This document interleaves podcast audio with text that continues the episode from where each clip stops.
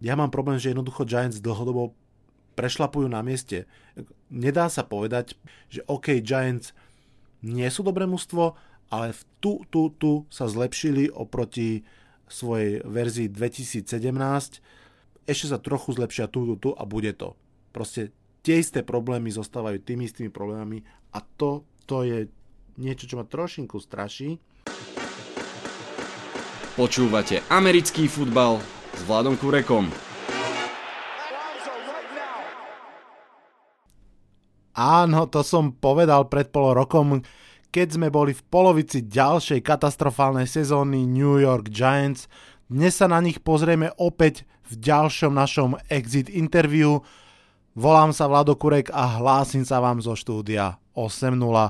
Okrem Giants dnes prídu na rad aj ďalšie tri kluby, tak ako pred týždňom som si zavolal na pomoc fanšika New England Patriots, aj tieto exit interview prebehnú s fanúšikmi klubov a dokonca príde aj na mailback, odpoviem na prvé vaše otázky, ktoré prišli.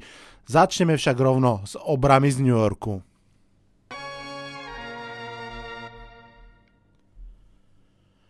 Giants majú za sebou ďalšiu veľmi zlú sezónu, vyhrali 5 zápasov, prehrali 11. Oproti historicky najhoršiemu roku 2017 s troma výhrami sa napriek všetkým tým zmenám, zmene generálneho manažera, trénera, napriek tomu, že prišlo 25 nových hráčov, Saquon Barkley z druhého miesta a napriek návratu zraneného OBJ sa tá zmena premenila iba na dve výhry navyše z troch výhier, 5 výhier. To sa nedá hodnotiť inak ako veľmi, veľmi zlý výsledok. S výnimkou výkonov spomenutej super dvojice Beckham Barkley vlastne takmer nikde inde nebolo vidieť výrazné zlepšenie a ak áno, tak iba postupne a po troche. Skladanie mústva v NFL je vždy lavírovanie medzi snahou o okamžitý úspech a o budovanie týmu pre budúcnosť. Giants minimálne v prvej polovici sa veľmi snažili o ten okamžitý úspech ale ten absolútne neprišiel a preto sa začalo postupne viac hľadieť do budúcnosti. Boli tradenutí preč dvaja solidní hráči, Damon Harrison a Eli Apple a väčší priestor dostali niektorí mladí chalani, najmä v defenzívnej line. No a tu musím spomenúť z môjho pohľadu najväčšie sklamanie a aj najmilšie prekvapenie pre mňa. Paradoxne oboje súvisí s postavou hlavného trenera Peta Šrumura. Sklamaním je pre mňa, že nedokázal do útoku Giants dostať viac kreativity, viac odvážnych hier, viac špeciálnych dizajnov pre Barkleyho, ale aj pre Ingrama. Toto som si veľmi od Šrumura čakal, na toto som sa veľmi tešil, pretože ako ofenzívny koordinátor Minnesota Vikings naozaj urobil z útoku Minnesota niečo fantastické, explozívne a veľmi som dúfal, že to prenesie aj do New Yorku. Naozaj úprimne, že neviem, čo si mám myslieť o tom, ako bol napríklad Ivan Ingram podvyužívaný. Vlastne až v posledných štyroch zápasoch, keď bol OBJ zranený, začal dostávať viac lopt, dôležitejšie lopty a začalo mužstvo a teda tréner využívať jeho mimoriadnú rýchlosť, Pripomínam, že hoci je Tiden, tak na tom svojom kombajne zabehol čas, myslím 4.44, čo je absolútne elitný čas najrychlejších receiverov vôbec. To samé, aj keď v inom platí mimochodom aj pri Barkley, čo sa týka jeho využívania. Jasne, Barkley bol využívaný obrovskou porciou a tak je to správne. A bol vlastne mimoriadne často využívania aj ako receiver, rekordných 91 chytených prihrávok za sezónu hovorí za všetko. Priveľa z tých prihrávok však bolo do backfieldu, primálo za line of skirmish. Pritom nepochybujem, že Barkley dokáže presne to, čo dokáže Alvin Kamara bezpečne chytiť loptu a utiec v otvorenom poli. Hobroncovia proste nedokážu teklovať jeho kombinácia sily, rýchlosti a zručnosti alebo takej tej explozívnosti na veľmi malom priestore je monštrozná. Prečo sa pre Barkleyho nedizajnovali hry podobné ako pre Kamaru, naozaj netuším. A teraz k tej pochvale. Šrumur dokázal, že je dospelý chlap, tak ako ho doslova popísal generálny manažer Dave Gettleman. Dokázal totiž rozglénú kabínu pevne chytiť a získať pred seba, pre seba, možno aj pred seba. Pred rokom sa prehrávajúci Giants pod McAdooom úplne rozpadli, pokuty, chýbajúci hráči, vynechané tréningy, flagrantné vykašľanie sa na svoje úlohy priamo na ihrisku. Tento rok to bolo úplné. Giants bojovali a bojovali až do posledného zápasu napriek tomu, že playoff bolo preč a to treba dať ako kredit hlavnému trénerovi. Treba povedať tiež, že v druhej časti sezóny sa Giants trochu zdvihli, vyhrali 4 zápasy z 5 po sebe, aj keď proti slabším superom dokázali opakovane dokonca dať 30 bodov, čo nedali predtým 3 roky a v celku na prekvapenie boli vlastne nakoniec najofenzívnejším tímom divízie NFC East. Teda divízie, ktorá okrem nás má ešte Redskins, Cowboys a Eagles. Zjednodušený pohľad na tabulku by dokonca naznačoval, že útok je vlastne OK, že treba spra- spraviť e, lepšiu obranu a všetko bude super. Tak to samozrejme nie je, pretože skutočný základný pohľad na Giants je vlastne jedna jediná otázka. Kedy nájdu Giants nového franchise quarterbacka? Mohli ho zobrať minulý rok, ale nezobrali. Môžu ho zobrať tento rok, ale už to bude kus drahšie, pretože podľa mňa je nulová šanca, že k ním na 6. miesto draftu spadne Dwayne Haskins. Ale stále ho môžu nezobrať ešte aj tento rok. Môžu teoreticky tento rok dobudovať obranu obidve liney, ale to by znamenalo, že budú musieť zobrať quarterbacka budúci rok a pravdepodobne veľmi, veľmi draho. Čo naozaj urobia, toť otázka. Na odpoveď si počkáme minimálne do polovice apríla, kedy bude draft. Osobne by som bol v šoku, ak by front office modrých tradol hore pre Haskinsa, nehovoriac o Kyleovi Merim.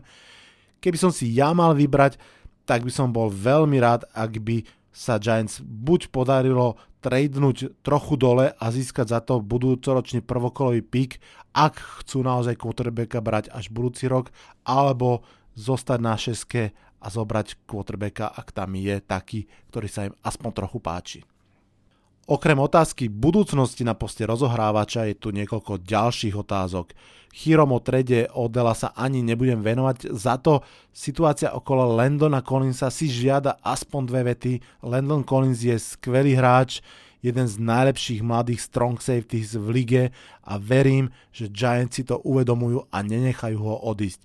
Chápem, že Landon nie je šťastný, že mu hrozí franchise tag, ale v tejto chvíli si myslím, že je to logické riešenie aj vzhľadom na to, že bol opäť zranený. Chápem, prečo Giants mu rovno nechcú dať dlhú veľkú zmluvu, ale chcú si ho ešte raz pozrieť ešte jeden rok cez franchise tag. Dúfam, že to prebehne hladko, bola by obrovská škoda, ak by Collins odišiel z mužstva. Poslednou dôležitou a asi najaktuálnejšou témou je salary cap a jeho dôsledky na aktuálny káder. Giants majú niekoľko veľmi drahých hráčov, ktorých určite nepustia, buď preto, že sú výborní, alebo že sa to jednoducho neoplatí. Sem patrí Odell Beckham Jr., Nate Solder, aj Alec Ogletree ten nie kvôli tomu, že bol výborný, ale že veľmi, bol by veľmi drahé ho teraz vyhodiť.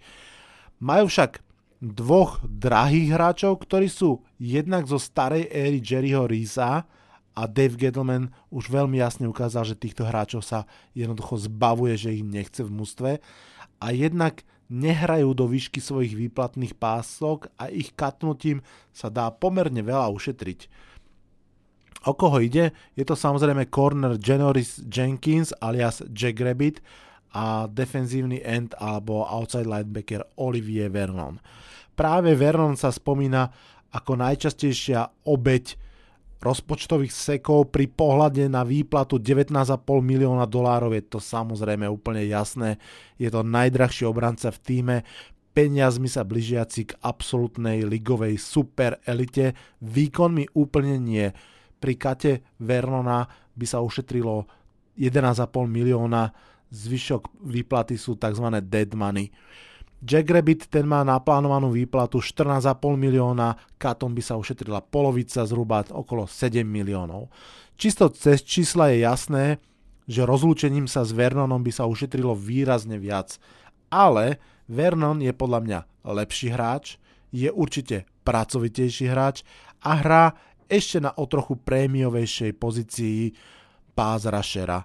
Z môjho pohľadu sú obidvaja, taký by som povedal, že B plus hráči, ktorí majú A plus výplaty.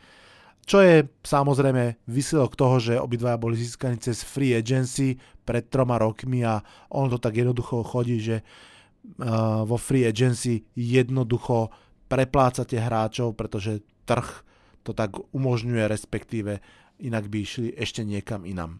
Treba povedať, že rozdiel medzi tými dvoma hráčmi z môjho pohľadu je v dvoch základných rovinách. Tu jednu som už naznačil, podľa mňa Olivier Vernon je pracovitejší hráč, je spolahlivejší hráč. Jack Rabbit mal minimálne v roku 2017 veľké, veľké problémy, patril presne k tým hráčom, ktorí dostali pokutu, boli vylúčení uh, na jeden zápas z týmu a tak ďalej, pretože nefungovali tak, ako by, ako by mali a to si myslím, že je red flag. Zároveň treba povedať, že OK, vtedy v tom roku 2016 mal Jack Rabbit fakt formu, patril k desiatým najlepším kornerom ligy, ale odtedy ani predtým veľmi nie. Olivier Vernon je žiaľ pomerne často zranený a čisto z pohľadu sekov nepatrí úplne tým k Ačkám ligy, ako sú Kyle Mack a, Von Miller a podobne, ale je veľmi dobrý. On je jednak mm, verzatilný, to znamená, že výborne bráni behy a zároveň aj teda vytvára tlak ako rusher a zároveň síce nemá úplne úžasné čísla, nemá double digit sekov, ale v hitoch quarterbacka a pressure patrí k prvej tretine ligy. A to pravidlo také vždy hovorí, že viac ako na seky treba pri dlhodobých štatistikách pozerať práve na QB hity a QB pressure, pretože to je ako keby to podhubie, ak to tam je, tak tie seky jednoducho prídu, ale ak to tam nie je, tak tie seky sú len také ako keby unikátna vec, ktorá sa náhodou zadarila. Z tohto pohľadu Olivier, Vernon nemá elitné seky, ale to podhubie má takmer elitné a myslím si, že stále patrí k nadpriemeru ligy. Navyše náš podpriemerný, že hlboko podpriemerný pázraž, Giants boli 30 v lige, čo sa týka pázrašu, potrebuje pridať talent a nezbaviť sa najlepšieho hráča.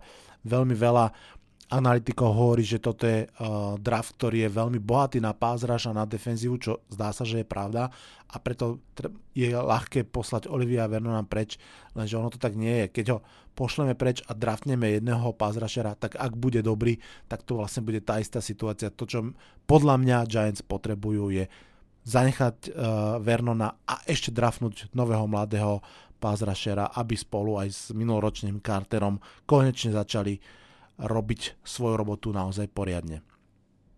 Kto z nich, či Jack Rabbit alebo Olivier Vernon sa stane obeťou účtovníckých kníh, uvidíme si myslím, že možno už o týždeň. 5. marca myslím začína uh, free agency, taká tá medziperióda a 12. alebo 13. už tá oficiálna časť, ale do 5. sa napríklad dávajú franchise tagy, tak uvidíme.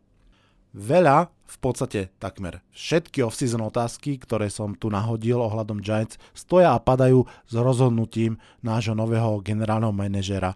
Dave Gettleman je starý pes, ak to tak môžem povedať, má za sebou mnoho rokov práce práve v Giants, potom aj v Caroline Panthers, ktorú dovedol do finále Super Bowlu. Je to tradicionalista, človek, ktorý má povesť film junkyho, to je človek, ktorý na vlastné oči presleduje stovky hodín záznamu zo zápasov a z tréningov, aby vedel presne prvé aj posledné o každom hráčovi, o ktorom robí rozhodnutia. Predsa len je však na stoličke New Yorkského generálneho manažera iba rok, takže veľa vecí sa ešte nedá odhadnúť, dá sa len typovať na základe nejakých tendencií, čo asi urobí. Aké sú tie tendencie? Dave Gettleman pevne verí v absolútnu hodnotu hráča, nerelativizuje ju potrebnosťou pozície. Preto bol napríklad ochotný pred rokom zobrať running backa z druhého miesta, hoci celá liga si klopala na čelo a hovorila, že z druhého miesta proste treba brať quarterbacka, running backov netreba brať tak vysoko. Zároveň Gettleman nikdy, nikdy nedraftoval dole. V žiadnom kole draftu, v žiadnom drafte. Znie to neuveriteľne, ale je to tak, ako keby nebol ochotný, ochotný sa vzdať kapitálu, ktorý má v prospech budúceho väčšieho kapitálu. Zároveň ešte platí, že Gettleman pevne verí, že ofenzívny a defenzívny linemen sa musia neustále personálne posilovať, pretože na nich stojí zvyšok mužstva. A ešte platí, že Gettleman nikdy, nikdy nedraftoval starting quarterbacka. Keď bol v Giants, mali Ilaja, keď bol v Panthers, mali Kema Newtona. Pred rokom si mohol vybrať medzi štyrmi úplne odlišnými quarterbackmi, medzi Rosenom, Darnoldom, Ellenom, Jacksonom. Nechcel žiadneho z nich a preto je vlastne najväčšia otázka, akého quarterbacka chce a či vôbec takého v drafte vidí. A toto je vlastne vec, Jednak je to najdôležitejšia otázka Giants, akého quarterbacka a kedy, kedy zobrať a zároveň vlastne nikto nevie, aký quarterbackov Gettleman má rád, pretože žiadneho ešte nikdy nedraftoval. Čo ale vieme je, že za prvý rok pôsobenia v Giants a ukázal veľmi jasne Gettleman, že nechce hrať s hráčmi predošlého režimu a väčšinu z nich poslal preč. Dokonca aj vysoké draft picky Flowersa a Apple. Vieme tiež, že mu vôbec nevyšla free agency nákup voľných agentov, veľmi draho zobral hráčov, ktorí úplne sklamali. Omame, Stuart, Barwin, Martin, bolo by ich celkom veľa na vymenovanie. Vieme tiež, že veľmi dobre draftol, najmä v prvých troch kolách. Našiel veľmi dobrých hráčov. Práve draft bude veľkou premenou pre Giants tento rok.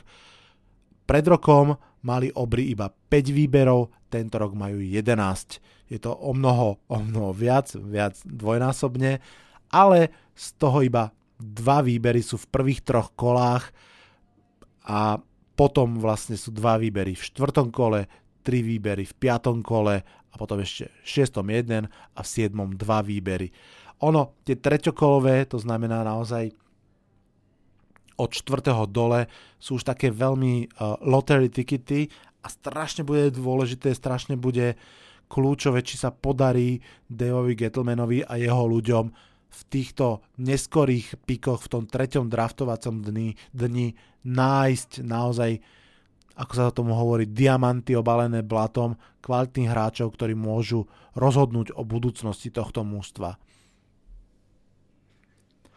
No a posledná vec, ktorú ešte v tejto chvíli vôbec nevieme, je, či nás čaká rozlučková sezóna s Eliom Manningom. Stále tu malá možnosť, že ho katnú z kádra, aby ušetrili 17 miliónov dolárov. Samozrejme ako quarterback patrí do tej skupiny veľmi dobre zarábajúcich hráčov, ktorých som už spomínal, ale osobne si myslím, že táto možnosť je pomerne malá. Ako každú off-season samozrejme z každej strany prichádza dohady o tom, kto všetko by ešte chcel tradnúť pre oddela. Každopádne záver celého, celé tejto úvahy môže byť iba jeden. Fanušikovia aj klub sa nachádzajú v akomsi zvláštnom váku, kde nik presne nevie, kam organizácia New York Football Giants smeruje a aký je jej plán na pozícii quarterbacka a o to viac nás čaká naozaj napínavá off-season. Toľko exit interview New York Football Giants. No a teraz sa budeme rozprávať o ďalších troch kluboch, o Packers, Seahawks a Miami Dolphins. Tento rozhovor vznikol už pred nejakým tým piatkom, konkrétne počas finále konferencie tesne pred eh, zápasom Saints Rams, takže niektoré informácie budú ešte trošičku staršieho dáta, ale predsa len nech sa páči sezóna Packers, Seahawks, Dolphins očami ich fanúšikov.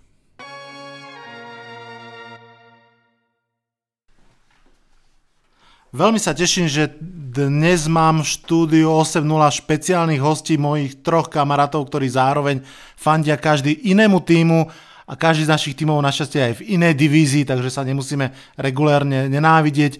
Je tu starý známy Peter Báslík, fanúšik Seattle Seahawks. Čaute. Je tu jeho brat Pavel, fanúšik Miami Dolphins. Čaute. A je tu Matúš, fanúšik Green Bay Packers. Ahoj. To bolo najtichšie ahoj v tomto, v tomto štúdiu. Dobre, poďme si, poďme si povedať uh, niečo o, na, o vašich mústvách. Najoptimistickejšie rozprávanie na úvod, takže začneme s Seatlom. Seattle postúpil, čo možno, že naozaj bolo tak jemne nad plán a takéto tvoje tiché očakávanie, ako sme sa už viackrát bavili, ale hneď aj v prvom zápase vypadol, takže otázka prvá znie, prečo Seattle vypadol v zápase s Cowboys? Pretože boli slabším mužstvom. Je to bohužiaľ tak, hoci ten zápas, asi sa na neho pripravili dobre, Cowboys mali posledný zápas sezóny skvelý, my možno až tak nie. Hrali sme tú hru, ktorú asi sa od nás očakávalo, že budeme hrať. Cowboys sa na nás dobre pripravili a čo sa týka behov, tak nás uh, spacifikovali.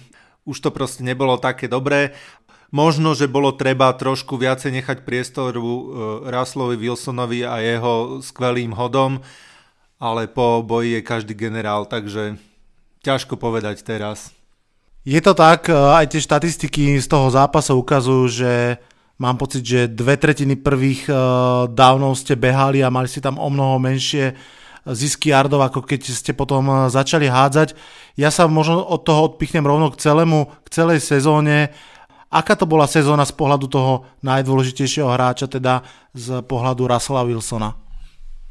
Bola to jeho najlepšia sezóna a hoci má jeden prsteň za víťaza e, Super Bowlu, tak táto bola tá ešte lepšia. Len pár čísel. Tento rok mal 427 uh, e, hádzacích pokusov oproti 553 z minulého roka čiže menej, čo spôsobilo to, že odrazu fungovali behy. Mal tretí najlepší passer rating po Breesovi a Mahomesovi, to je najlepší v kariére. Bol tretí, čo sa týka nahádzaných touchdownov, nahádzali ich 35, viac mali len Mahomes a Luck, to bolo tiež najviac v kariére. A za Mahomesom skončil druhý, čo sa týka percentuálnej úspešnosti hádzania touchdownu, keď hádza, hádže touchdown. To boli tie veľmi pekné, pozitívne čísla, ale zároveň je tu jedno e, taký výkričník a to sú seky. Bol tretí najsekovanejší hráč za e, Dešovnom Vocnom a Dagom Prescottom. Bol 51 sekov, čo je fakt veľa. Takže tam je ako keby asi aj do budúcna takéto, že zase zlepšiť online, zlepšiť jeho krytie, aby mal trošku viacej priestoru a trošku viacej času. Lebo keď si to porovnáme s minulými rokmi, tak v roku 2017 bol 43 krát sekovaný a v roku 2016 41 krát, takže je tam naozaj nárast. Táto sezóna bola v podstate od začiatku jasne chápaná, že to je sezóna, v ktorej sa musí to mústvo prebudovať hlavne v obrane, po tom, čo vlastne Sherman odišiel a potom, čo vlastne posledný člen uh, Legion of Boom uh, bol tesne pred pravdepodobne tradeom do Kansas City Chiefs zranený.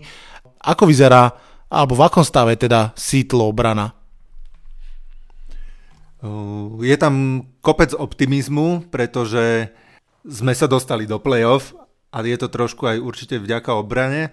Takže ten prerod a prestavba je skrátka v procese a darí sa to veľmi fajn, však aj vďaka tomu uh, pasujú Pita Kerola za trénera roka, alebo že minimálne by mal byť nominovaný a že by to mohol tento rok vyhrať práve kvôli tomuto, čo sa mu podarilo v priebehu sezóny spraviť s obranou. Je tam kopec mladých hráčov a asi až budúca sezóna ukáže, že či to teda je dlhodobé, alebo to bol taký zázrak sezóny tejto. Našťastie ostal v obrane um, napríklad Bobby Wagner, ktorý ju celú potiahol a ktorý sa aj dostal do Pro Bowlu a je naozaj taká výrazná osobnosť obrany. Super, ďakujem pekne. Posunieme sa k... Ako sa volá oficiálne vaša farba? Aquamodra? to si ma teraz zaskočil. Je to každopádne modrá, ktorá sa mojej žene vôbec nepáči. Ale ja ju už hm, za ten čas tolerujem. Ale oficiálny názov neviem. Takže otázka znie, aká to bola sezóna pre Miami Dolphins? No, musím povedať, že pre Miami Dolphins to bola neúspešná sezóna. Ciele boli určite vyššie, chceli sme sa dostať do uh, playoff minimálne. Skončili sme zo skore 7-9, čo je sklamanie. Začali sme 3-0, bolo to, bolo to super, bolo to veľ, plné optimizmu. Potom prišiel taký rozdielový zápas Patriots, ktorý sme prehrali 7-38, bol to jednoznačný zápas v režii Patriots a tam sa ukázalo to, že či naozaj Dolphins v tejto sezóne budú miešať karty alebo e, nebudú. Počas tohto zápasu sa opäť zranil náš prvý quarterback Ryan Tannehill, e, mal problémy s ramenom a Brock Osweiler, ktorý ho nahradil, e, dvakrát vyhral, štyrikrát prehral a bol to taký, taký skôr rozpačitý výkon a je to taký dlhodobý problém s quarterbackmi v Miami Dolphins, že Ryan Tannehill ako jednotka je stále e, zranený. E, v roku počas sezóny 2017 vynechal celú sezónu, lebo mal operovaný predný skrížený väz a ani Matt Moore, ani Jay Cutler, ani teraz Brock Osweiler ho jednoducho nedokázali, zasko- nedokázali za neho zaskočiť a ich výkony boli veľmi, veľmi priemerné. Čiže tá sezóna bola no, taká 7-9, nedostali sme sa do play-off a skončilo to až vyhodením trénera, o čom si povieme neskôr. Tomu sa ešte dostaneme. Um, Dolphins vyhrali zápasy, ktoré vyhrať museli, špeciálne tie v divízii proti Jets a Bills, ale jednoducho tam, kde ten Super Bowl rovnako dobrý alebo trochu lepší už ťahali za kratší chvost. Z vynikov asi jedného zápasu, ktorý zrejme je highlightom sezóny, a to je domáci zápas z Patriots, na ten si ako spomínaš? No veľmi dobre, ja som, ja som sa obával trošku zápasu uh, s Patriots, aj keď sa hovorí, že uh, Dolphins vedia hrať doma na Patriots, čo sa aj ukazuje na výsledkoch. Uh, tento rok to vyzeralo tak, že celý zápas ťahali Dolphins za kratší koniec, ale na konci sa stal taký malý zázrak, ktorý si fanúšikovia veľmi radi pripomínajú a veľmi radi aj budú pripomínať pretože bolo 7 sekúnd do konca, 69 yardov do endzóny, Dolphins museli dať touchdown, aby zvíťazili, zdalo sa to ako absolútne nemožná misia. Potom prišiel Ryan Tannehill, ktorý e, poslal bombu na Stilsa, Stils laterálne e, dozadu na Devante Parkera, Parker na Keniana Drakea, ktorý e, zaskočil možno aj sám seba, pretože videl jednoducho, že môže. E, obehol všetkých, aj myslím, že tam zakopol Gronk, donesol loptu do endzóny a jednoducho bol touchdown. Na e, obrazovke svietilo 0-0-0 a jednoducho vyhrali 34-33 a odtedy všetci fanúšikovia si dávajú zarámovať obrazy, dávajú si trička, jerseys. Jednoducho je to veľmi taký zaujímavý a zapamätateľný moment v histórii. Na konci sezóny um, klub sa rozhodol, možno je trošku prekvapivo rozlučiť s hlavným trénerom Adamom Caseom, takže moja prvá otázka ešte znie, že či si myslíš, že to bol teraz správny ťah, už vieme, že zostal v divízii a bude trénovať Jets. A druhá otázka smeruje, či by podľa teba v klube mal zostať uh, quarterback alebo nie. Čo sa týka Adama Gejsa, um, vie, vieme o tom, že teda bol vyhodený z Dolphins, náhradu eh, stále hľadáme. Hovorí sa, že by to mohol byť Brian Flores, ktorý v súčasnosti pôsobí ako tréner linebackerov v Patriots. Keďže Patriots ešte stále hrajú a zdá sa, že aj eh, budú hrať, nemôžu nič ešte oficiálne podniknúť, ale pravdepodobne to bude on a bude sa od neho očakávať čiastočná prestavba týmu. Ja osobne dúfam, že hlavnou novinkou v tomto roku bude oznámenie nového starting quarterbacka. Čiže môj názor, aj dlhodobý je toto môj názor, že by Ryan Tannehill mal odísť a jednoducho oslobodiť ten tým uh, aj uh, psychicky uh, od takého dlhodobého od dlhodobej negatívnej energie. Čo sa týka fanúšikov, jednoducho on bol stále zranený, keď sa aj potom vyliečil, a potom sa zase zranil a ten hunt na quarterbackov jednoducho bol, eh, bol veľmi zaťažujúci pre fanúšikov aj pre tým ako taký. Posunieme sa k tretiemu mústvu, ktoré s quarterbackom problémy rozhodne teda nemá. Green Bay Packers a Aaron Rodgers, ja som si pred sezónou myslel, že to dokráčajú až do účasti v Super Bowle. Nestalo sa tak. Prečo? Čaute, no ja som tiež dúfal, že to dotiahneme do Super Bowlu. Nestalo sa to z mnohých dôvodov, a z mnohých nepodarených vecí. Sezóna 2017 nebola veľmi úspešná, v polke sa zradil Rodgers a dohrával sa s náhradným quarterbackom a vtedy vlastne vyšlo najavo, že okrem neho tam moc kvality nie je, možno ani na trenerskom poste, aj keď e, sám McCarthy tvrdí opak. A tie zmeny boli celkom výrazné. Napríklad sa zmenil e, generálny manažer, dlhoročného teda Thompsona vystriedal jeho žiak Brian Gutekunst a čakali sa zmeny hlavne v tom teda, v tej filozofii, že nebudeme sa spoliehať iba na, tra- na draft, ale skúsime aj e, nejakých voľných, voľných agentov. E, prišli dve veľké mená, Jimmy Graham, tight end, ktorý nesplnil očakávania na to, že je to, neviem, či nie najdrahší tight end e, v celej lige a mal viacej kečov, viacej yardov chytených ako minulú sezónu, ale to, prečo ho brali, uh, sa nepotvrdilo, alebo teda to nepriniesol a teda byť hrozbou v red zóne, kde mal, myslím, iba dva touchdowny za celú sezónu. A tým druhým voľným agentom, ktorý prišiel, bol Muhammad Wilkerson, posiela do D-line, ktorá na začiatku sezóny vyzerala úplne super. Uh, okrem neho tam bol uh, Mike Daniels a a... Ešte niekto. A ešte niekto. No ale sa zranil. Ale sa zranili. Všetci traja sa zranili. V podstate celá starting D-line eh, skončila na AR ku koncu sezóny, čiže vlastne ani toto nevyšlo. Muhammad Wilkers, Wilkerson hral myslím iba 3 zápasy. A ďalšia zmena bola na pozícii defenzívneho koordinátora. To je ako keby možno jediná zmena, ktorá je vnímaná pozitívne aj keď to je veľmi subjektívne, lebo keď som pozeral nejaké štatistiky na Football Outsiders, tak uh, kon, celá, celá obrana mala um, výsledky, myslím, že boli v poslednej peťke. Uh, môže sa to pripísať teda aj tým zraneniam do veľkej miery, pretože okrem teda D-line, ktorá nám odišla úplne, tak uh, cornery, uh, takisto bol každú chvíľu niekto zranený, safety Deto, čiže jediný v podstate, kto tam odohral celú sezónu bol Blake Martinez, taký najsvetlejší bod, jeden z dvoch obrany, okrem neho ešte e, nováčik draftovaný minulý rok v prvom kole. Uh, Alexander, ktorý, uh, ktorý v podstate si zastal to svoje miesto, aj keď není to úplne, úplne najlepší nováčik v celej lige, ale, ale v podstate náš najlepší nováčik, tí ostatní uh, až, tak, až tak nepresvedčili v tom prvom roku.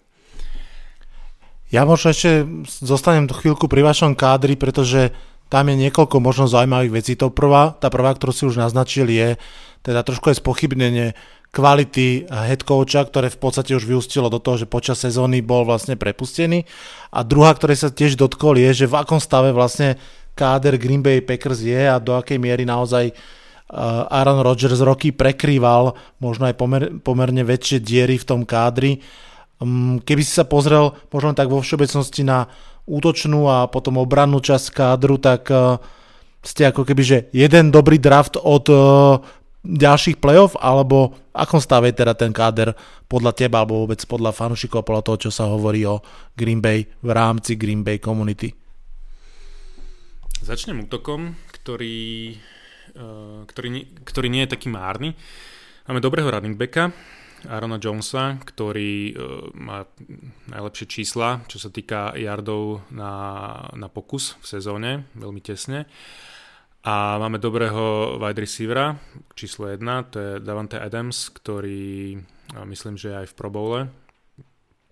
A máme slušnú ofenzívnu lineu tam ľavá strana je úplne OK, center je fajn, jediný, jediný taký zlý, alebo zlý, Jedna taká diera je na pravom garde, kde skúšali celú sezónu niekoho, ale uh, nenašli tú správnu odpoveď. Čiže keby sa tam draftuje um, pravý guard, nejaký úplne super v prvom kole, tak tá online by mohla byť super. A máme troch alebo štyroch um, mladých wide receiverov, ktorí, ak niektorý z nich spraví ten, uh, ten uh, krok, líp, líp v druhom roku, a, tak by to bolo fajn. A, tam, tam to je veselšie, horšie to na tej obrane, alebo na tej uh, obrannej strane. Chyba na rusher, úplne tam, tam v podstate uh, najväčšie meno je Clay Matthews, ktorý mal 3,5 seku a potom tam bol Nick Perry, ktorý mal mm, tiež veľa peňazí a keď hral, tak v podstate nehral a potom nehral už vôbec, lebo bol zranený. A jediná, jediná obranná štatistika, v ktorej sme boli e, v, nad, e, v prvej polovici ligy, tak to boli práve seky. Napriek tomu, že nemáme edge rushera, všetko to boli proste veci, ktoré sa podarilo vďaka nejakým schémam, takže tie, tie saky robili cornery alebo e, safety blíci. A jediný edge rusher, ktorý mal že 10,5 seku, tak to bol Fakrel, Kyle Fakrel, ale to tiež nie je asi úplne odpoveď uh, na, na, do budúcnosti. Čiže toto je taká najväčšia potreba, ktorú, kto, s ktorou sa pozerajú fanúšikovia do tohto ročného draftu, že musíme draftovať edge rushera úplne, úplne na, čo najviac. Tak poďme sa rovno pozrieť aj na tú budúcnosť. Draft je za zhruba 3 mesiace, alebo ešte 3 mesiace vzdialený, čo o veľa vecí nevieme, ale už teraz sa hovorí, že práve defenzívna linea, edge a guardi sú silné stránky toho draftu, takže máš uh, drobný uh, dôvod na optimizmus. Takže moja otázka uh, znie, lebo v podstate vy ste posledné vysoké piky aj tento rok, aj predošli uh, venovali do secondary, takže asi už si na to odpovedal, predsa sa opýtam, čiže očakávaš, že čo bude hlavnou prioritou v tomto drafte? Edge rusher úplne najviac, to, tam ich nemáme a otázka, že ktorý z tých, čo tam aj sú, zostanú do budúcej sezóny, pretože Clay Matthews už je starý, má veľkú zmluvu, ktorá mu myslím aj končí, čiže buď sa vráti na, na za nejaké veteránske minimum, alebo pôjde eh, do Raiders. A Nick Perry takisto asi, ten ešte má zmluvu, myslím, ale pravdepodobne bude kapnutý, pretože nemá, nemá zdravie, nemá výsledky a, a v tomto je tento biznis nemilosrdný. Cornerov sme podraftovali slušne po minulé roky a tam tá situácia, ak by boli všetci zdraví, tak je to v pohode. No. Chýba asi safety, pretože sme draftli uh, počas sezóny Clintona Dixa do Redskins, pretože nebol úplne uh, spokojný s tým, uh, ako, ako fungoval tým a dával to dosť verejne najavo, čo sa nie úplne páčilo, takže bol odsunutý. No a, a teda ten pravý guard, no, ten, ten tam chýba, takže toto budú asi dve také najväčšie naše priority nového trénera Metala Flera. A posledná otázka práve k nemu smeruje. Keď bolo oznámené, že kto sa stáva novým trénerom Green Bayu, teraz sa nechcem úplne miliť, ale neviem, či dokonca ste neboli úplne že prvý z tých Eh, trenerských pozícií voľných, ktoré sa, ktorá sa obsadila. A, tak sa trošku tak ako keby s iróniou hovorilo, že ste si vybrali trénera kvôli tomu, že, že chodil na drinky s Kylom Shanahanom a Seanom McVayom, to znamená, že sa uh, ocitol v blízkosti týchto veľmi uznávaných ofenzívnych uh, guruov súčasných. Aký je teda tvoj pohľad a očakávania od, na nového trénera? Podľa mňa ten tréner musí byť úplne super, keď chodí na, drink, na drinky so Seanom McVayom a Kylem Shanahanom. A neviem, no, nikto nevie, ako to dopadne.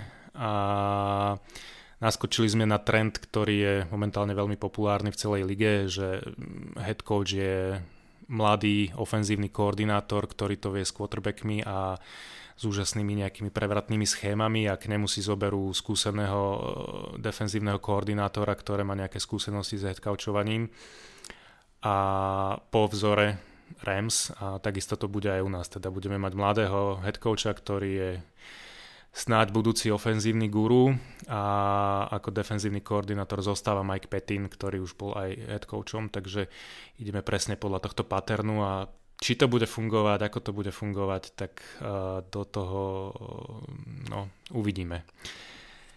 Očakávania sú veľké, ale obavy rovnako. Tomu úplne rozumiem. Tak na druhú stranu vy máte dokonca dve prvé kola tento draft, keďže, keďže ste vlastne získali aj, aj Saints voľbu, takže tá šanca budovať mústvo je celkom slušná. Ak sa nemýlim, tak uh, Giants a Packers sa v najbližšom roku stretnú, takže ti nemôžem úplne držať palce vo všetkom, ale samozrejme, že držím palce. No a posúvame sa rýchlejšie s mikrofónom naspäť do Sietlu, do uh, mesta Grandžu a, a, a dobrého amerického fotbalu. Aký je teda výhľad uh, do budúcej sezóny so Sietlom a keby si mal uh, tak ako keby si typnúť, že kam by mal sa zamerať draft, tak uh, ktoré pozície v mústve treba posilniť v prvom rade? Myslím si, že očakávania sú veľké po tejto sezóne a bude to, bude to ťažké, ale podľa mňa to je v každom týme tak, že, že stále sú očakávania veľké, že tie týmy sú dosť vyrovnané. Takže budem sa veľmi tešiť na novú sezónu, ktorá je strašne ďaleko ešte, tak si vychutnajme túto nastávajúcu ešte a všetky zápasy, ktoré sú v nej. No a čo sa týka posilnenia sítlu v drafte. Spomenul som to už počas sezóny a asi to stále platí, že by sa mala posilniť online, aby bola naozaj, naozaj stabilná. A t- tam by som asi skončil. Určite nastanú ďalšie zmeny a niektoré píky, s ktorými možno budem prekvapený, ale napríklad tak ako uh, pri Penim, ktorého brali v prvom kole a nakoniec nejak sa to stalo, že, že strašne to začalo fungovať a máme troch skvelých uh, running backov, tak dúfam, že takéto nejaké milé prekvapenie sa stane a No ne, chcem, aby som nebol veľký optimista, že poviem, že tá sezóna bude ešte lepšia, lebo teraz sme skončili 10-6, čo je že veľmi fajn.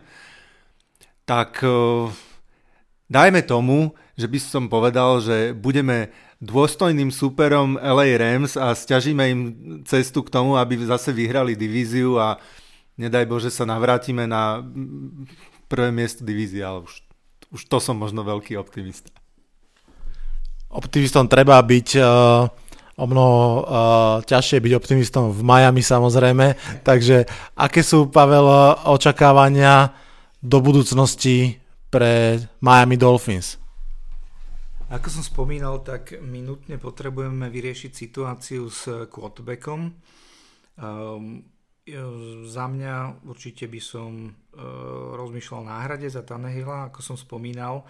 A jedna zaujímavá situácia je teraz, ja sám netuším, ako sa to vyvinie, a to je situácia s running backmi, pretože v súčasnosti najlepší je Frank Gore, to je veterán, 35-ročný, ktorý nabehal 722 yardov tento rok, je najlepší uh, u Delfínov, a, ale má už 35 rokov, um, jednoducho uh, je to legenda, myslím, že 5 krát bol Pro Bowl, um, nikdy nevyhral síce Super Bowl, ale myslím, že s nabehanými skoro 15 tisíc yardami uh, je, najlepší, je myslím štvrtý najlepší v histórii NFL, ale predsa len má 35 rokov, nevieme ako dlho to bude trvať a či vôbec zostane Eh, na ďalší rok. Toto je veľká otázka.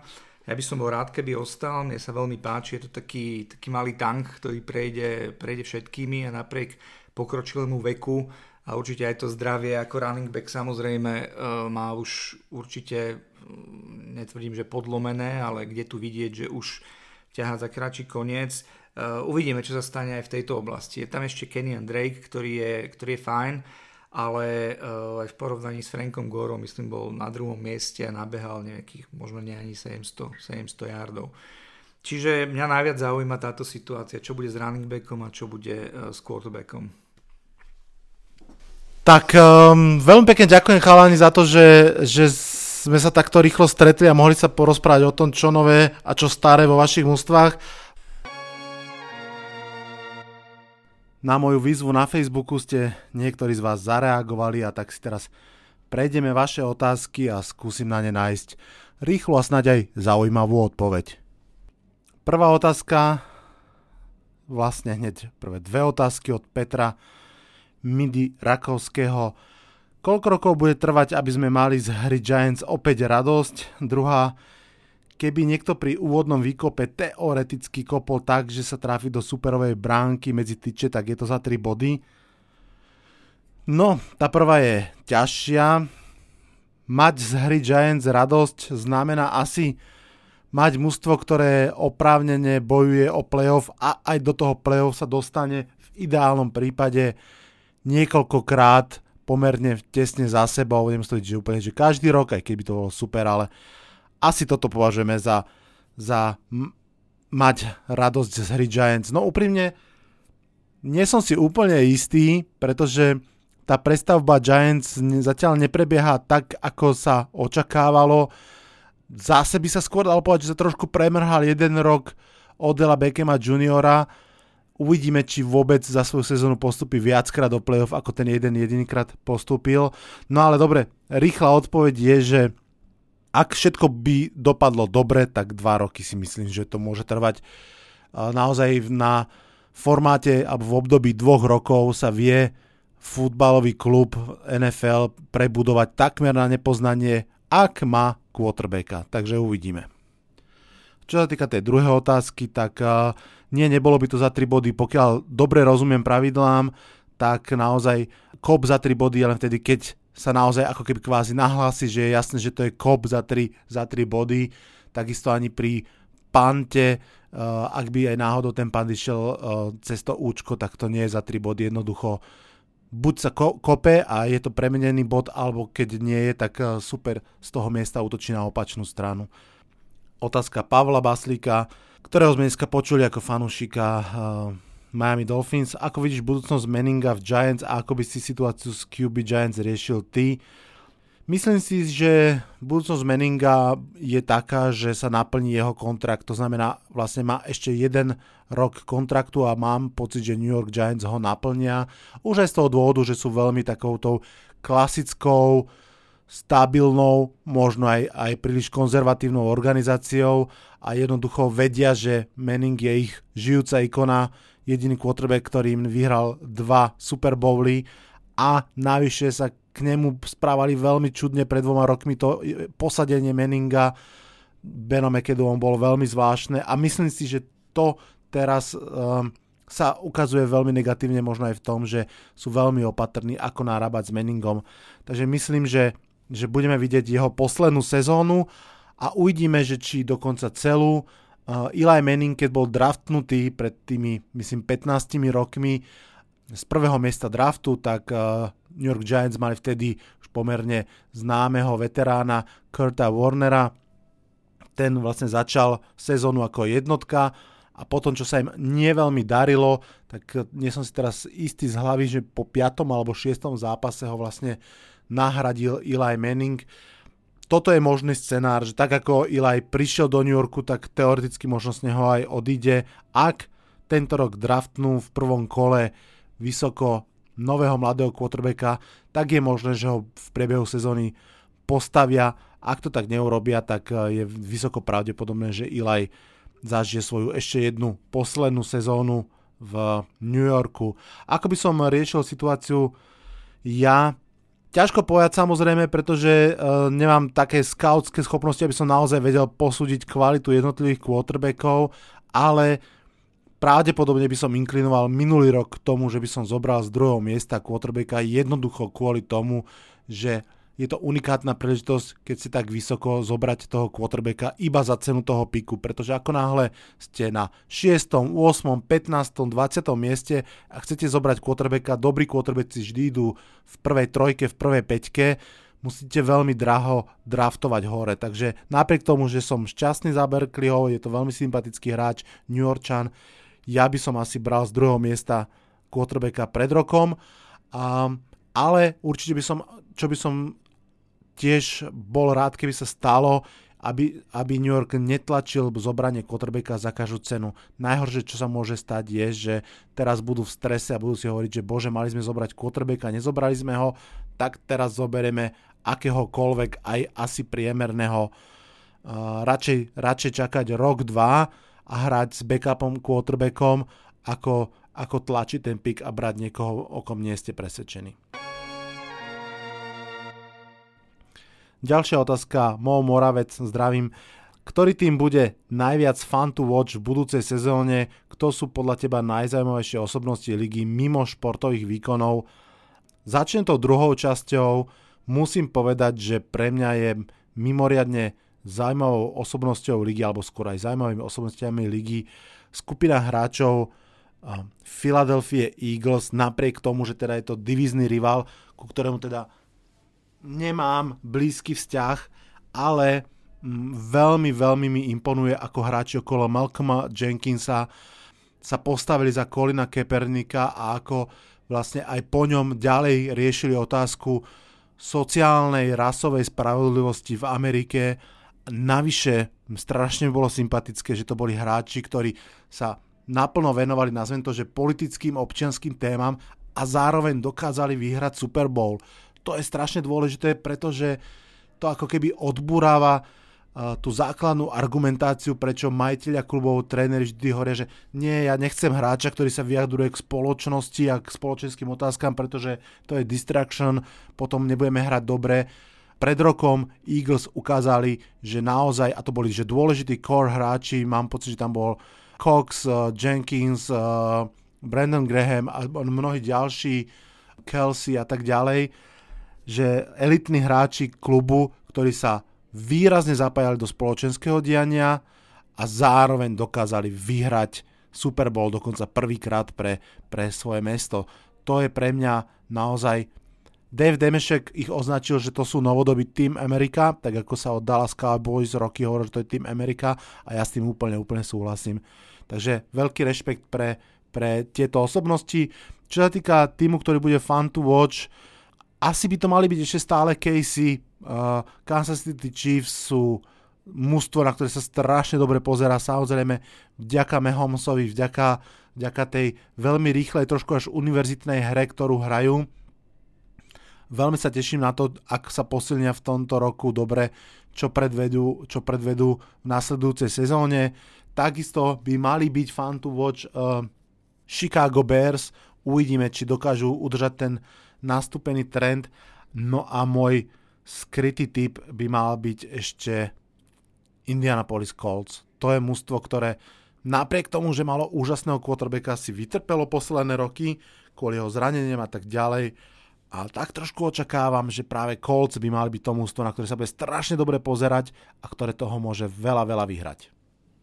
Tomáš Tichý sa pýta, prijal by som detálnejšie info ohľadom pravidiel draftu hráčov jednotlivých klubov free agency, prípadne platového stropu klubov. Ďakujem ti pekne za otázku. To je asi veľmi široká téma. Myslím si, že skúsim do ďalšieho podcastu sa jej povenovať trošku viac. Práve už bude free agency odštartovaná. A, takže teraz možno len, len veľmi stručne off-season, to znamená, keď sa nehrá, nehrá liga, sú také presne dve základné periódy. Tá prvá free agency za chvíľu začne, to znamená, že pred zhruba týždeň dozadu alebo viac skončila ako keby stará sezóna, skončili staré zmluvy a hráči, ktorí, ktorým skončili zmluvy, sa stanú myslím 14. marca voľnými hráčmi. To obdobie medzi skončením zmluv a voľnými hráčmi je zámerne ako keby tam takéto vákum, pretože vtedy môžu kluby ešte uplatniť franchise tag na jedného zo svojich voľných hráčov a ako keby si ho tak akože podržať ešte na jeden rok. No a potom, čo zbehne free agency, tak potom prichádza samozrejme draft. Základné pravidla draftu sú veľmi jednoduché.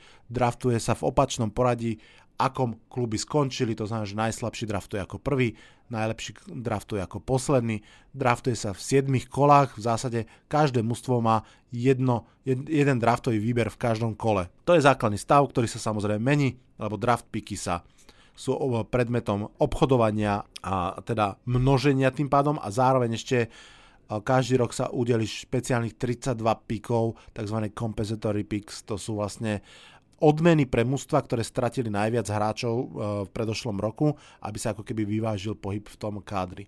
No a potom, čo zbehne teda free agency a, a draft, tak vlastne v zásade mužstva majú káder pripravený na, na budúcu sezónu, e, ktorý potom vlastne okresávajú na tú 53, s ktorou hrajú.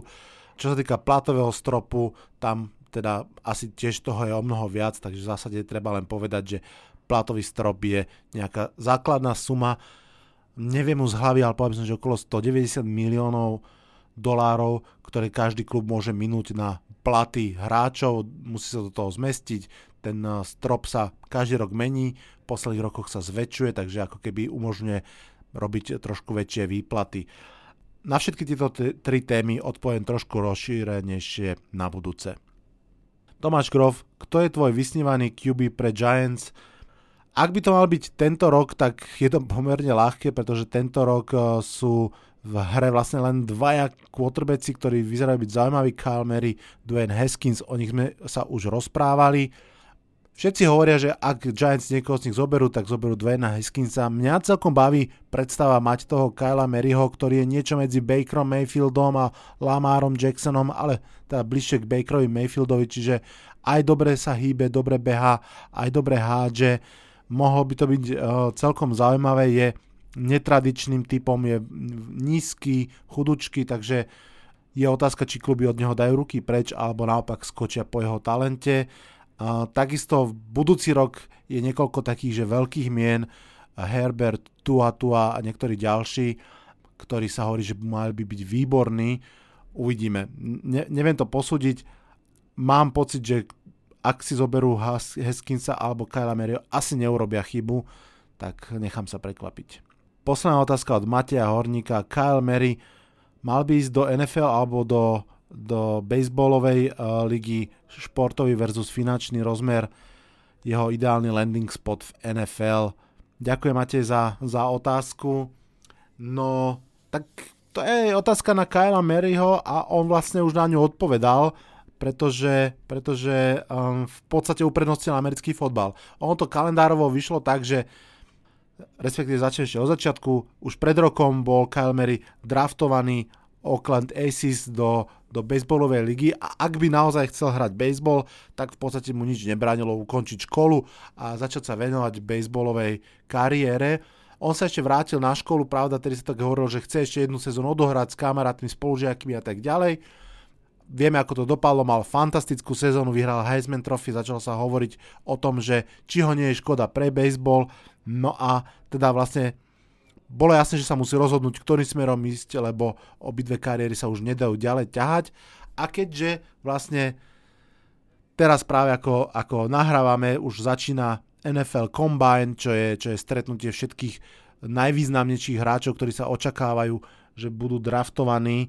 Ten NFL Combine vlastne sa kryje s prípravnou sezónou baseballu, tak bolo jasné, že podľa toho, čo si Kyle Mary vyberie, tým tým smerom pôjde a on už vlastne asi pred troma týždňami vyhlásil, že teda uprednostnil NFL Combine a teda svoju futbalovú kariéru.